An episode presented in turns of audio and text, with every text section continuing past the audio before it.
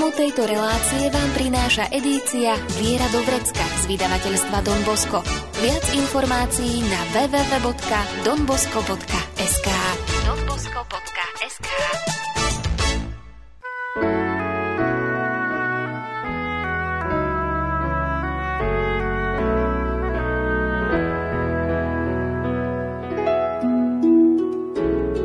Viera do vrecka. Praktická príručka každého kresťana. Viera do vrecka.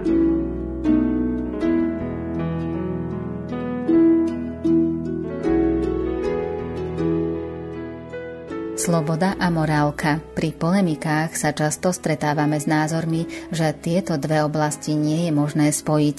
Argumentom býva, že morálka je prekážkou slobody. Je to skutočne tak? Ozrejmí nám morálny teológ, ktorý sa venuje aj sekulárnym inštitútom v salesianskej rodine a pôsobí v komunite na Miletičovej ulici v Bratislave Don Milan Urbančok.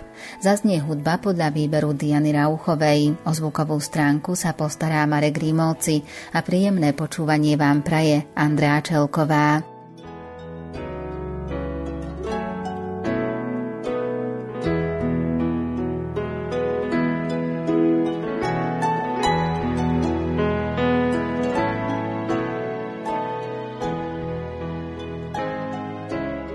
Spojiť slobodu a morálku, to je názov ďalšej brožúrky z edície Viera do vrecka.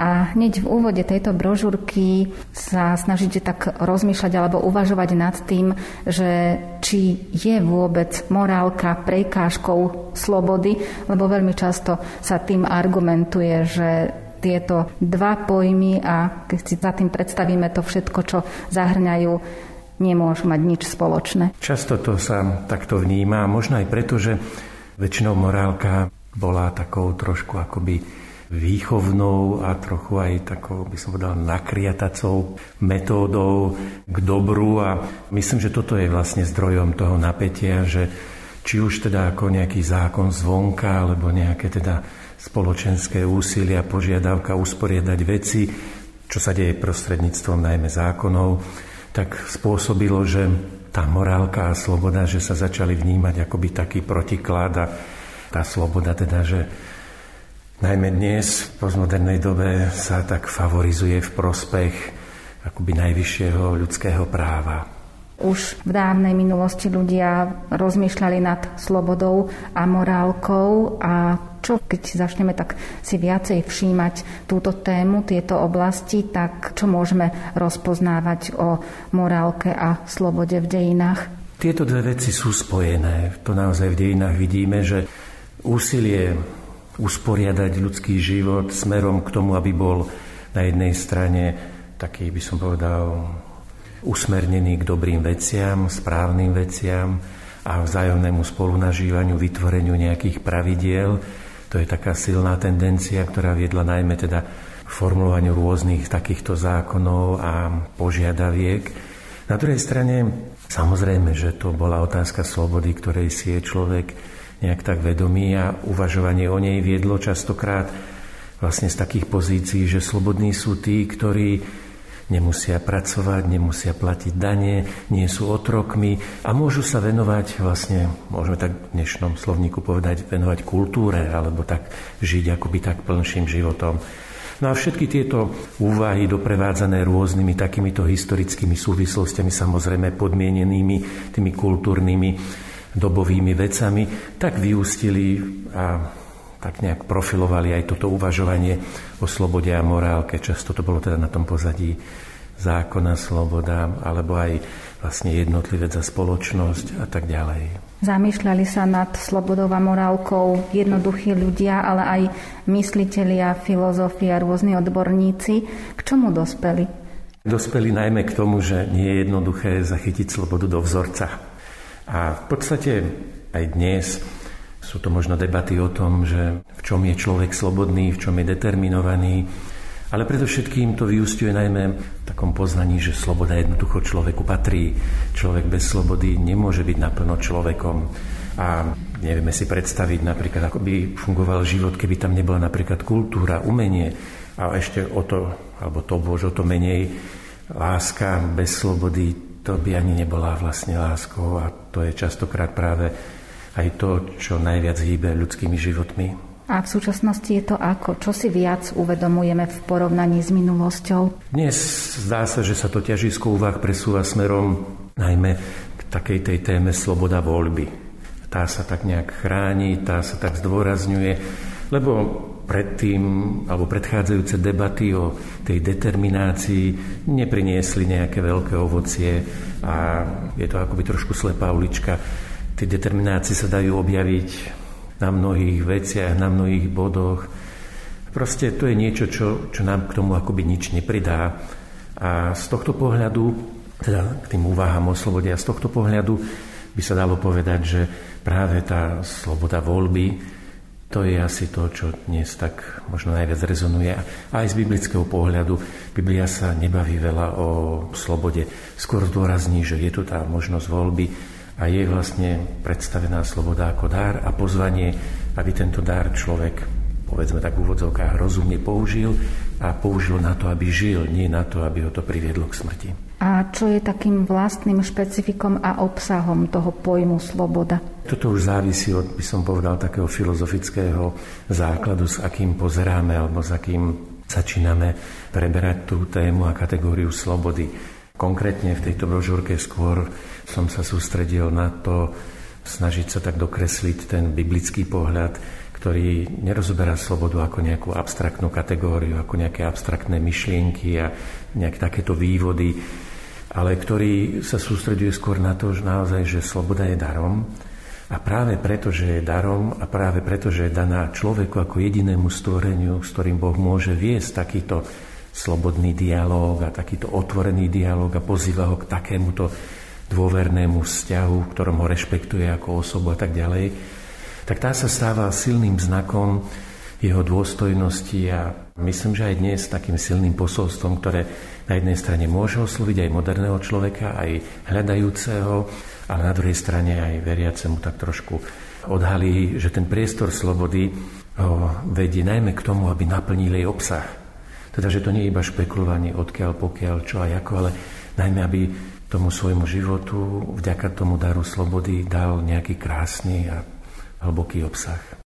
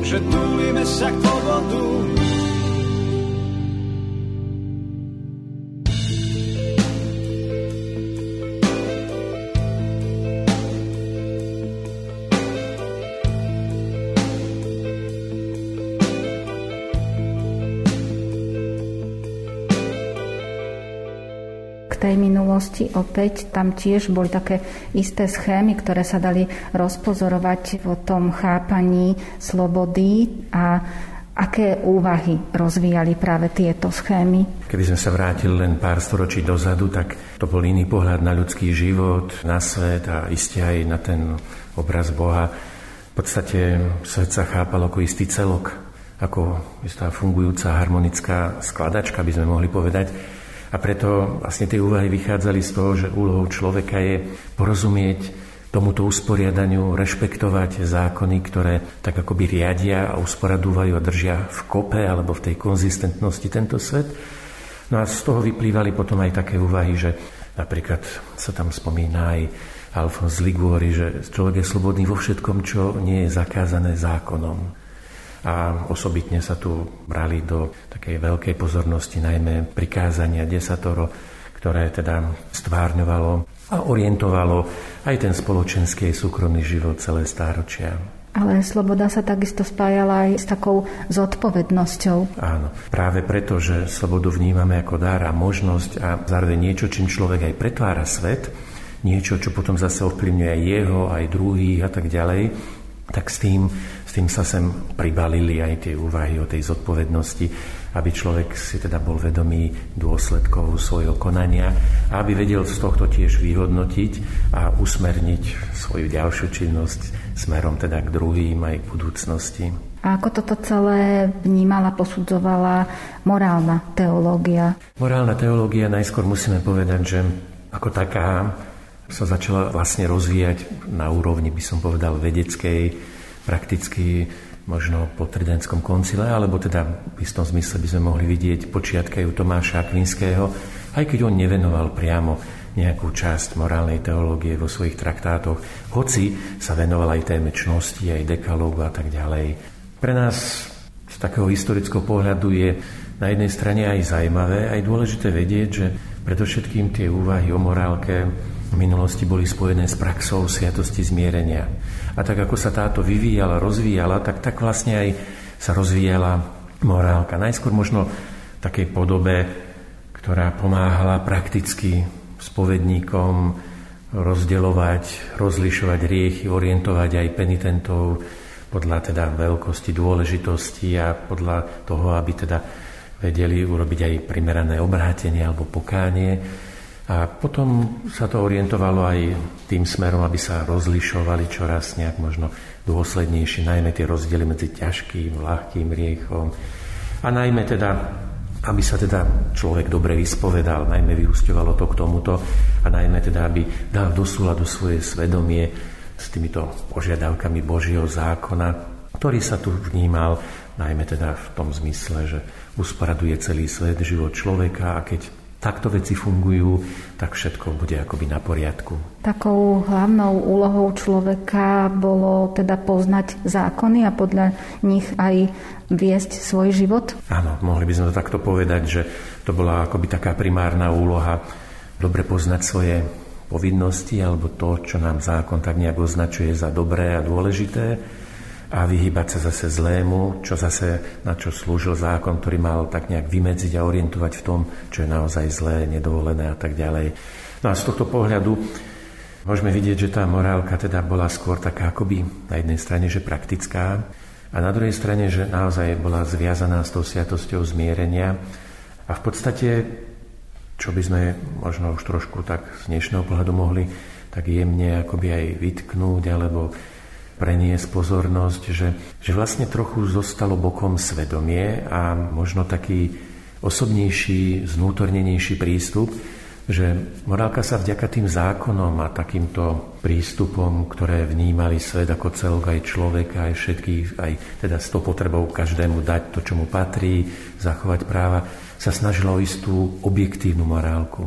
Ale žiaľ, práve tam nezohľadňovala niekedy tie východzie, podmienky jednotlivca, jeho konkrétnu situáciu, ktorá môže byť rozdielna citová, kultúrna, náboženská a tak ďalej a ktorá mohla spôsobiť, že ten človek objektívne niektoré veci ani nebol schopný urobiť a na druhej strane, že niektoré veci si nebol ani schopný byť vedomý, alebo prípadne aj v tom zmysle, že to objektívna teda sa sústredila iba na to, čo sa stalo. Nie akoby na ten proces rozhodovania, voľby alebo takého dozrievania a vnútorného osvojovania si, čím v podstate tak trošku tá sloboda ktorá najmä teda aj v tom svedomí alebo s tou témou svedomia je spojená a tam hrá primárnu úlohu, zostávala tak trošku bokom.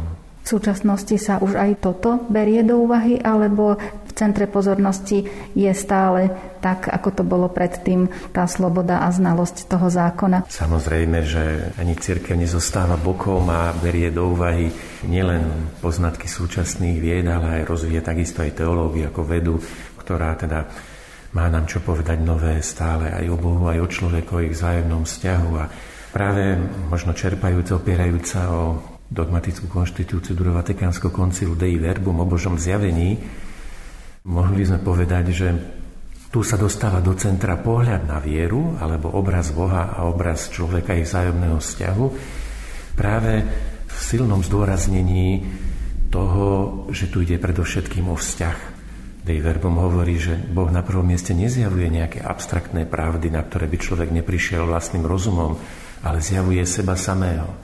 Robí prvý krok, otvára pred človekom možnosť vstúpiť s ním do spoločenstva. A tento princíp, mohli by sme povedať, ktorý nesie v sebe vlastne takú dialogickú podobu, s akou Boh pristupuje k človeku, nejakým spôsobom sa prenáša aj v teológii, aj do sviatosti zmierenia, aj do vnímania morálky ako také zrkadlenie, ktoré potom, dá sa povedať, že mení náš pohľad na morálku nie ako na niečo, iba čo treba vykonať, splniť a formálne alebo legalisticky mať naplnené, ale skôr ako niečo, čo nás uvádza, vovádza na cestu prežívania tohto vzťahu, spoločenstva, blízkosti ku Kristovi a najmä aj prijatia tých Božích darov, ktoré nám umožňujú rozvíjať aj našu slobodu, aj naplniť náš život práve v duchu toho, že sme stvorení na Boží obraz a podobu a tak vlastne dosiahnuť to plné spoločenstvo s ním. Zo všetkých strachov a pút oslobodená veď si pomohol vždy, keď bolo treba a tak stojím tu dnes odhalená. Nechávam zvíťaziť nad sebou teba.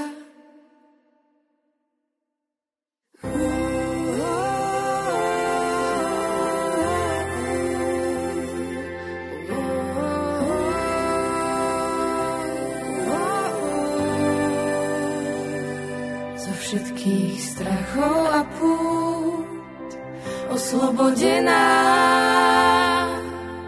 Veď si pomohol vždy, keď bolo treba.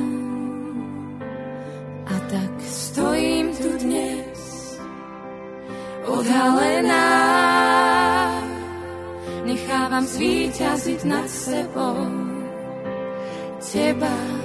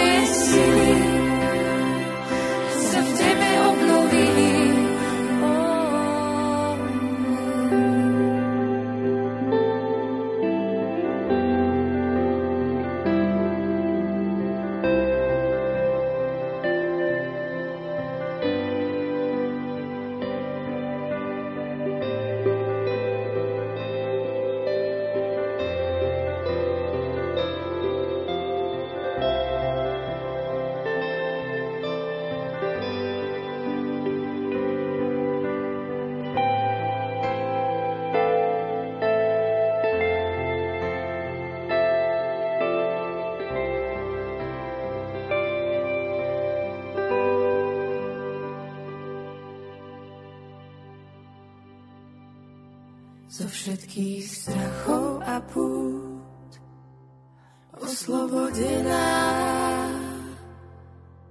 Veď si pomohol vždy, keď bolo treba. A tak stojím tu dnes, odhalená. Nechávam zvíťaziť nad sebou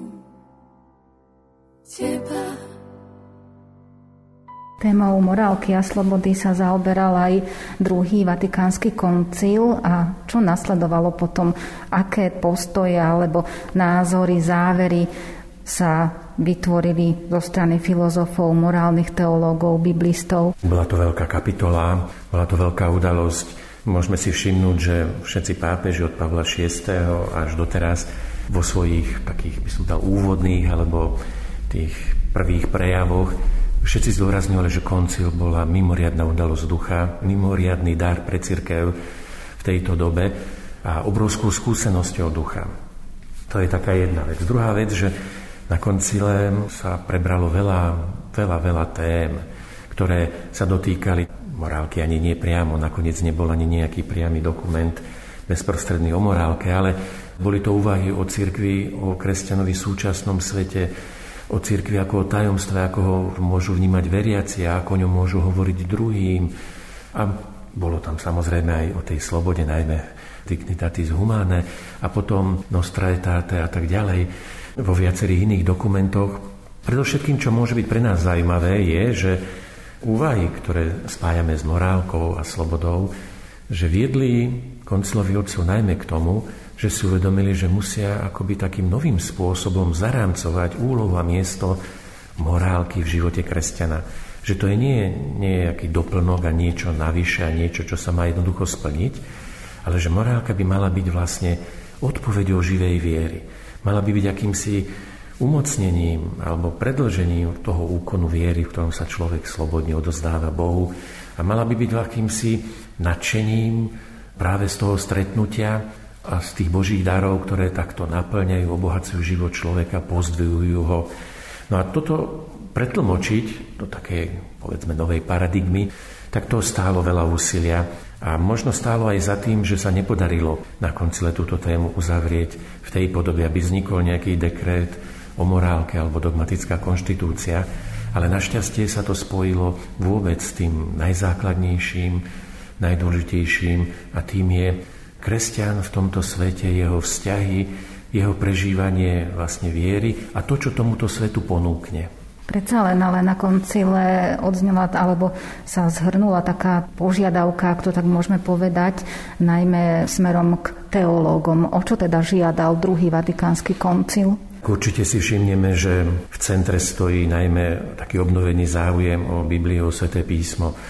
Dokonca tam bola vyslovená veľmi silná požiadavka, aby sa dušou štúdia celej teológie stalo poznanie svätého písma, lebo bolo to niečo, čo zbudilo obrovské nadšenie, znovu teda záujem. Samozrejme aj toto malo svoje predchádzajúce nejaké také historické nejaké kroky pozadia. No a treba jedna taká zaujímavá vec je, že my sme si tu mohli uvedomiť, že vziať do ruky Bibliu najmä teda aj v tom pokoncilnom období, že nerieši ešte celú situáciu.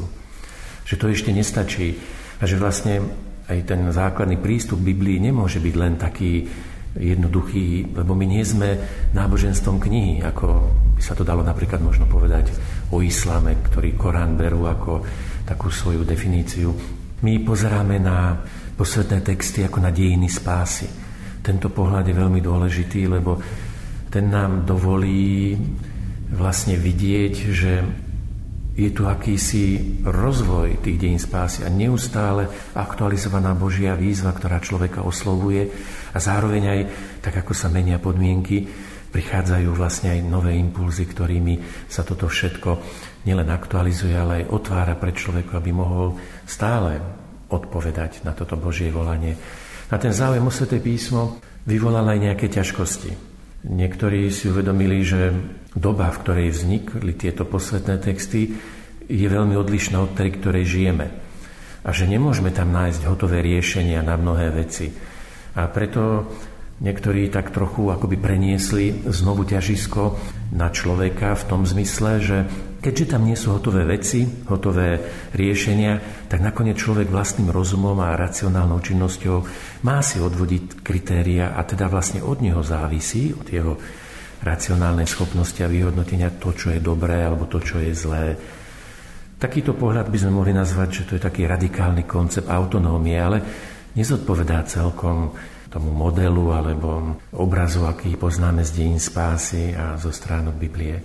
Druhá časť keby sme to tak jednoducho rozdelili na dve časti teológov, zase nadšená tým obnoveným záujmom o Sveté písmo, chcela nájsť písme, keďže mali by tam byť pre všetky časy väčšie pravdy platné, tak za každú cenu riešenia na súčasné situácie tak trochu prispôsobovali a trochu aj pritiahli tie biblické texty, ak sa povie, za uši, v tom zmysle, že naozaj tam chceli nájsť za každú cenu riešenia. A to je zase iná deformácia, taký radikálny koncept, nazývame to heteronomického konceptu, čo v podstate znamená, že, že zvonka už je vopred dané všetko hotové a úlohou človeka je jednoducho len vojsť pod túto latku alebo pod tieto veci, čo je v podstate návrat do minulosti.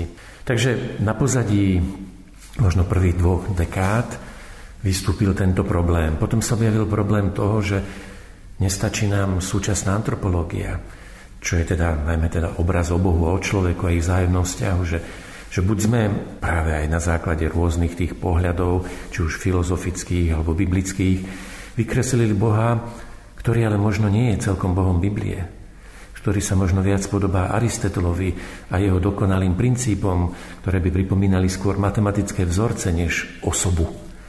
No a koncilové zdôraznenie trojičnej teológie, spoločenstva a tak ďalej, nás posunulo smerom bližšie aj k téme milosrdenstvu, ktoré sa zabudlo a ktoré teraz je takým novým objavom a, a spôsobuje nielen nadšenie, ale aj mnohých ľudí približuje späť k Bohu.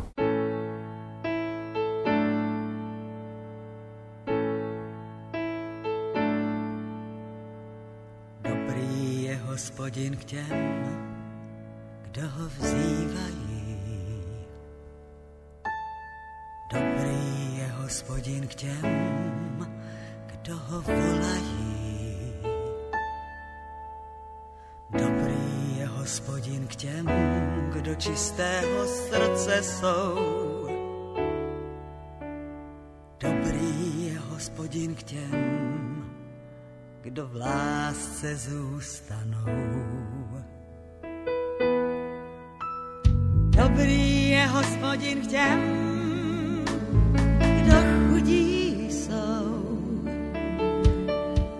Dobrý je hospodin k těm, kdo tiší jsou.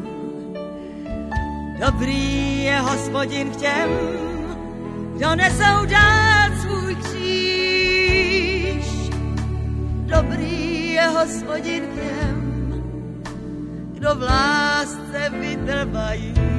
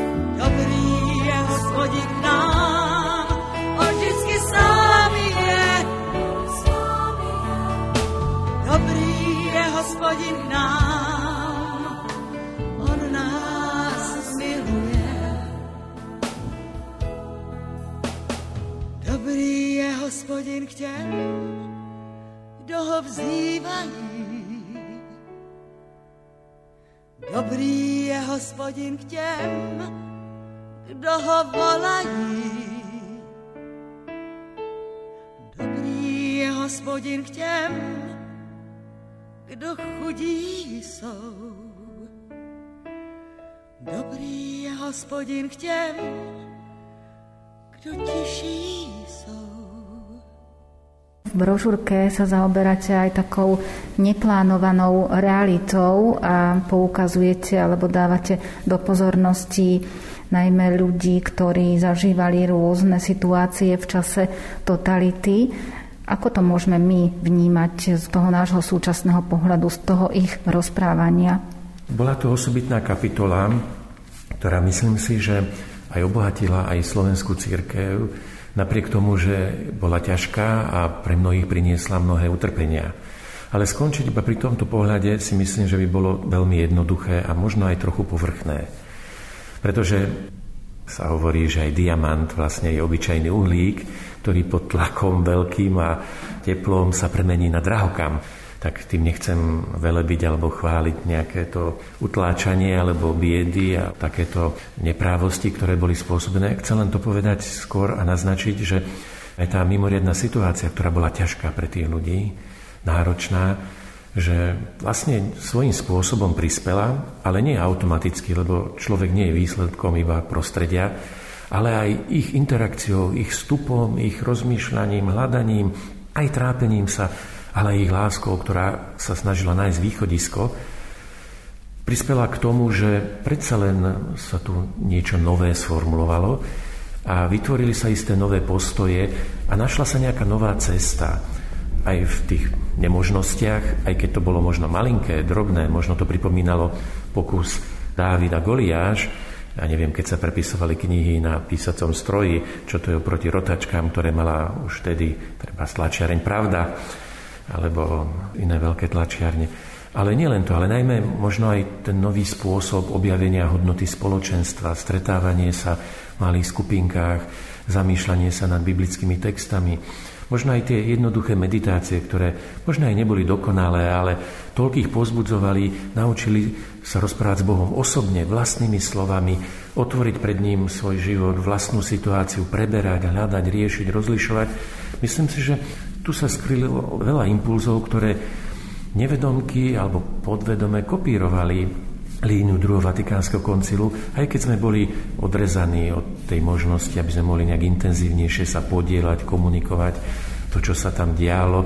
Ale prakticky, povedal by som skôr možno po takej charizmatickej línii, sa to predsa len Slovenska dotklo a myslím, že prinieslo aj veľmi zaujímavé plody a veľké osobnosti zohrával takú svoju dôležitú úlohu aj dialog, a to nielen dialog o človeku, dialog o Bohu a takisto aj dialog so sebou samým. K čomu teda v tom vnímaní aj v tej realite, ktorú prežívali dospelí ľudia? Povedal by som, že bola to taká novosť situácie, v ktorej sa ocitli akoby z večera do rána.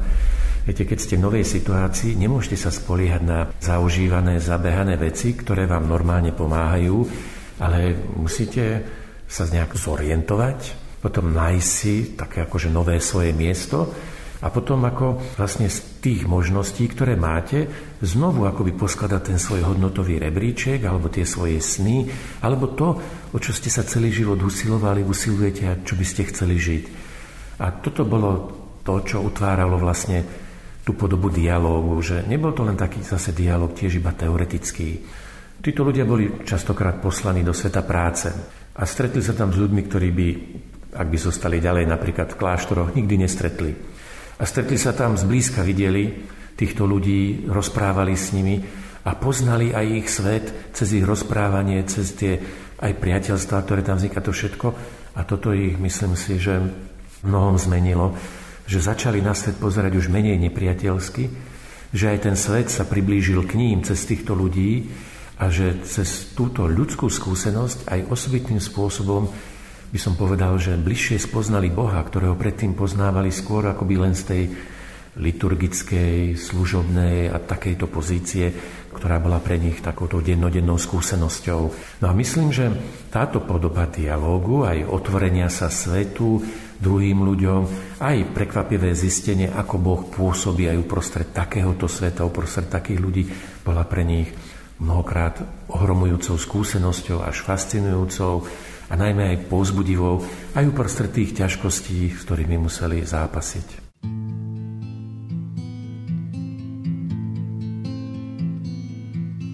Šla pravda světem a na chudý duchem se smála.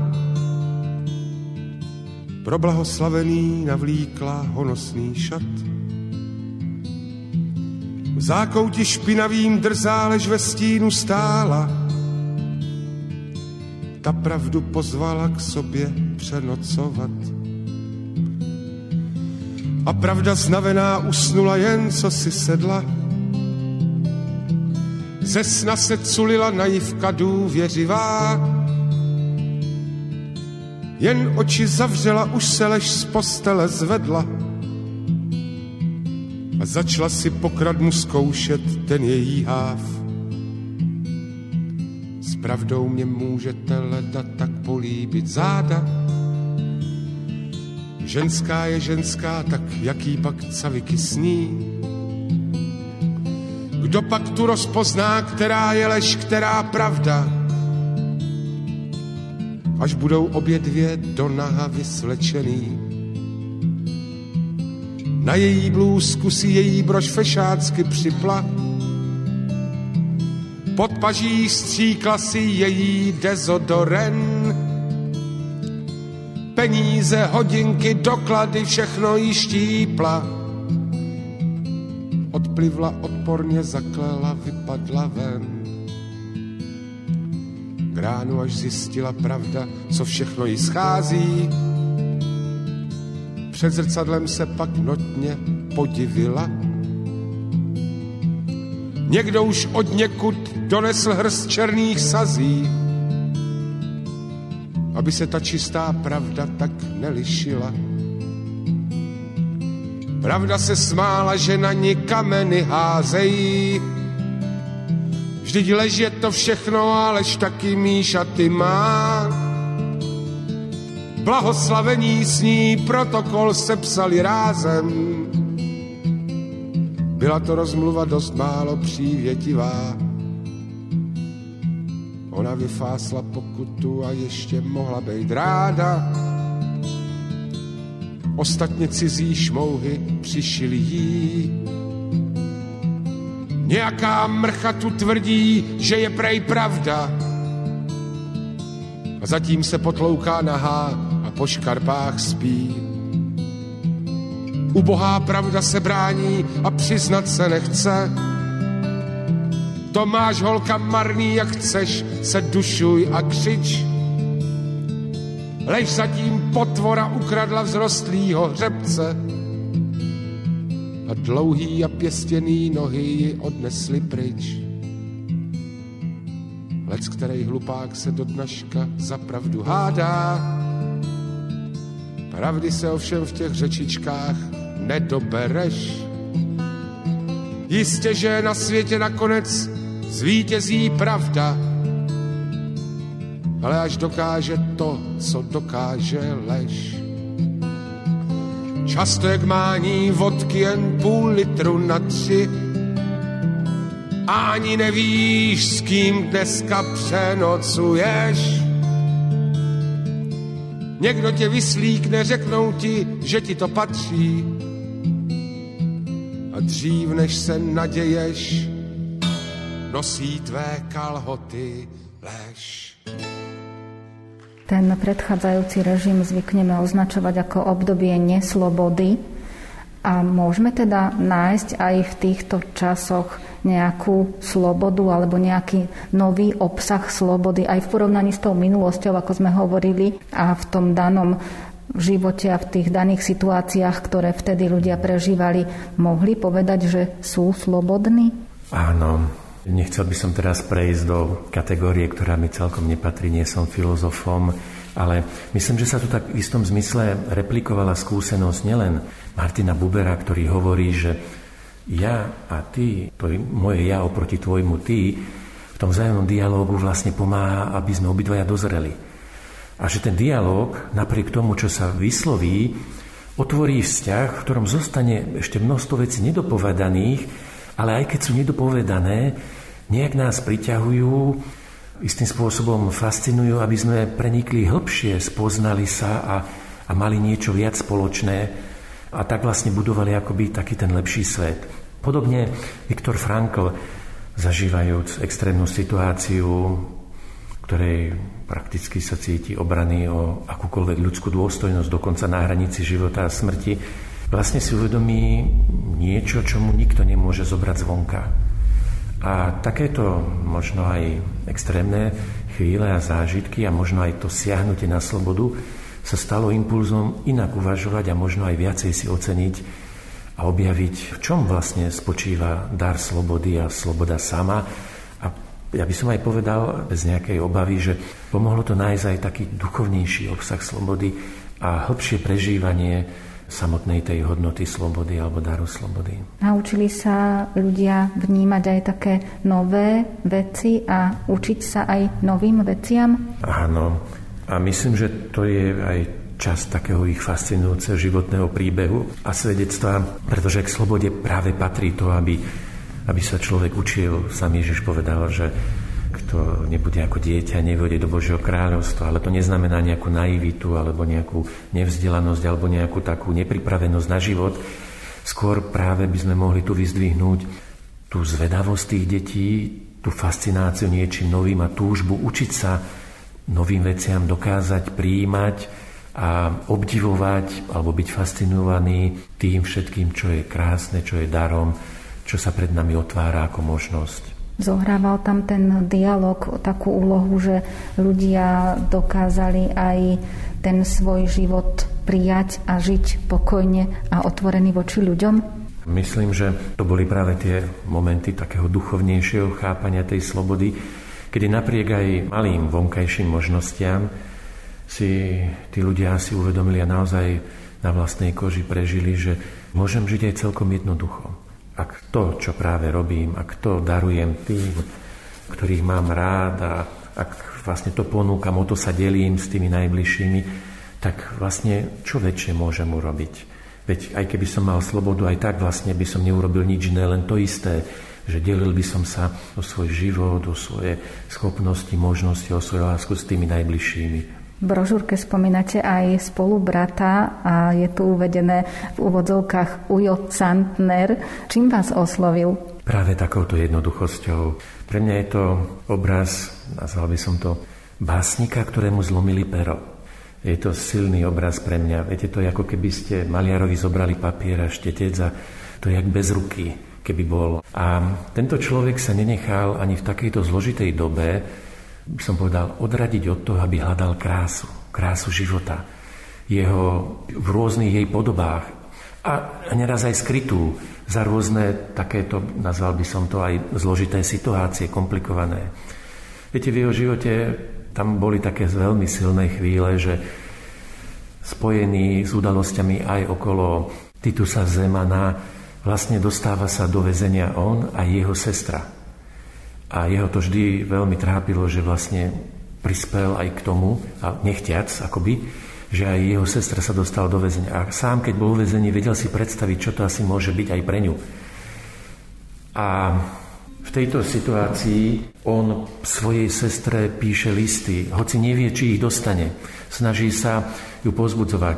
A v takejto situácii hľadá východisko nielen v modlitbe, hoci nemá breviár, nemá knihy, nemá, ktoré mal, ale nachádza také nové inšpirácie a oživuje sa v ňom tá jeho tá básnická taká túžba po kráse a hĺbke hľadaní a odpovediach, taký dialog s Bohom o tých najzákladnejších, najzásadnejších otázkach a transformuje to do svojich takých výpovedí, do svojich prežívaní a píše básne, alebo prekladá niektoré veci, ktoré si tak ešte pamätal. A na maličkých gulôčkách cigaretového papieru zabaleného do alubalu a skrytého do zubov ich pašuje von. To sú všetko len malé, povedal by som, pokusy naozaj, že Dávida proti Goliášovi. A predsa mnohé z týchto vecí vyšli von a ukázali, že aj v takých zložitých podmienkách možno zostať človekom. A zostať človekom znamená aj zostať verný aj kráse a pravde a dôstojnosti života a vedomí si vlastne aj svojej slobody a povedzme tak jednoducho, že mať tú úctu k sebe, k druhým a nestratiť vlastne ani tú vieru v to dobro a Boha.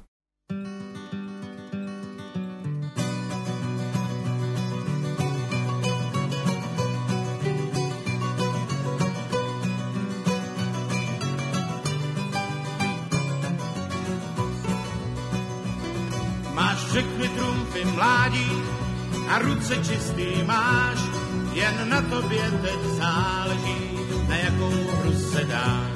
Musíš za svou pravdou stát, musíš za svou pravdou stát, musíš za svou pravdou stát, musíš za svou pravdou stát. Už víš, kolik co stojí, už víš, co bys rád měl, už ocenil si kompromis a párkrát zapomněl, že máš. Za svou pravdou stát, že máš. Za svou pravdou stát, že máš. Za svou pravdou stát, že máš. Za svou pravdou.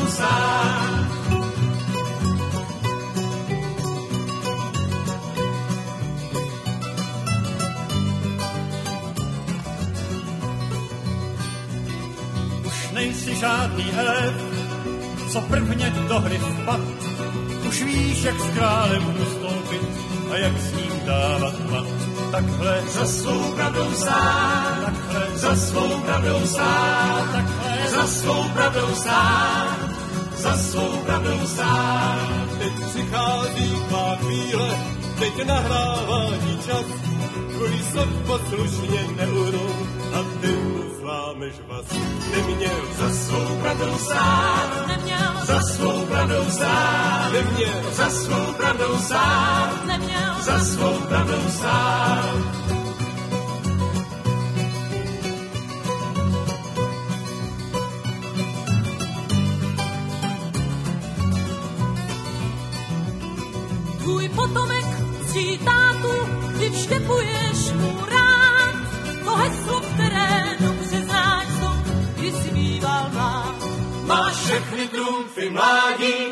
A ruce čistý máš, jen na tobě teď záleží, na jakou hru se dáš. Musíš za svou pravdou stát, za svou pravdou stát, musíš za svou pravdou stát, musíš za svou pravdou stát. S morálnym teológom, ktorý sa venuje aj sekulárnym inštitútom v salesianskej rodine a pôsobí v komunite na Miletičovej ulici v Bratislave, Donom Milanom Urbančokom, sme sa rozprávali o slobode a morálke. Máme pre vás aj súťažnú otázku. Za akou praxou boli v minulosti spojené úvahy o morálke? Odpovede posielajte písomne buď na e-mail lumen.lumen.sk alebo na adresu Rádio Lumen, kapitulská 2 97401 Banská Bystrica. Nezabudnite napísať aj svoje meno a adresu a tiež názov relácie Viera do vrecka. V ďalšom vydaní budeme hovoriť o podobe morálky v nedávnej minulosti. Dnes sa zaznela hudba podľa výberu Diany Rauchovej. O zvukovú stránku sa postaral Marek Rímovci a za pozornosť vám ďakuje Andrea Čelková. Tému tejto relácie nájdete v edícii Viera do vrecka z vydavateľstva Don Bosco. Viac informácií na www.donbosco.sk donbosco.sk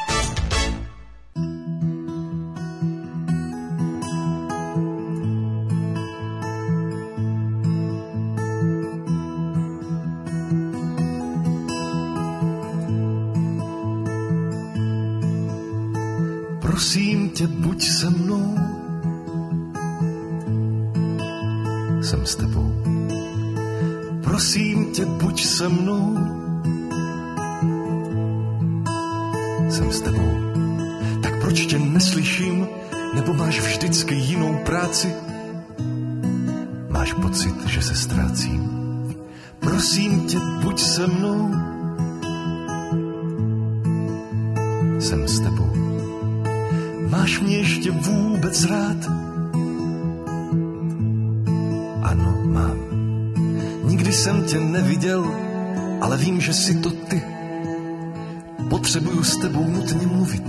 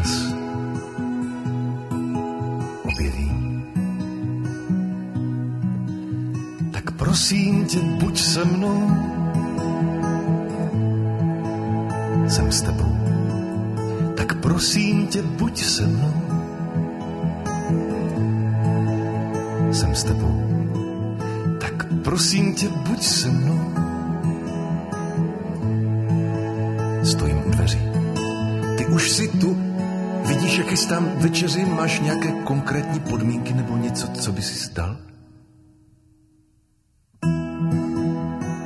Chci jen, abys mě miloval. Vážně nic víc, takže mám svobodu. Ano, naprosto máš. A můžu tě i vyhodit, když budu chtít. Počítám s tím, že to časem uděláš. Já vím, ale vždycky mě to mrzí. Já tě mám rád, když si na mě drzí. Chtěl bych přeletět tu zeď, tak leď. Chtěl bych vědět víc,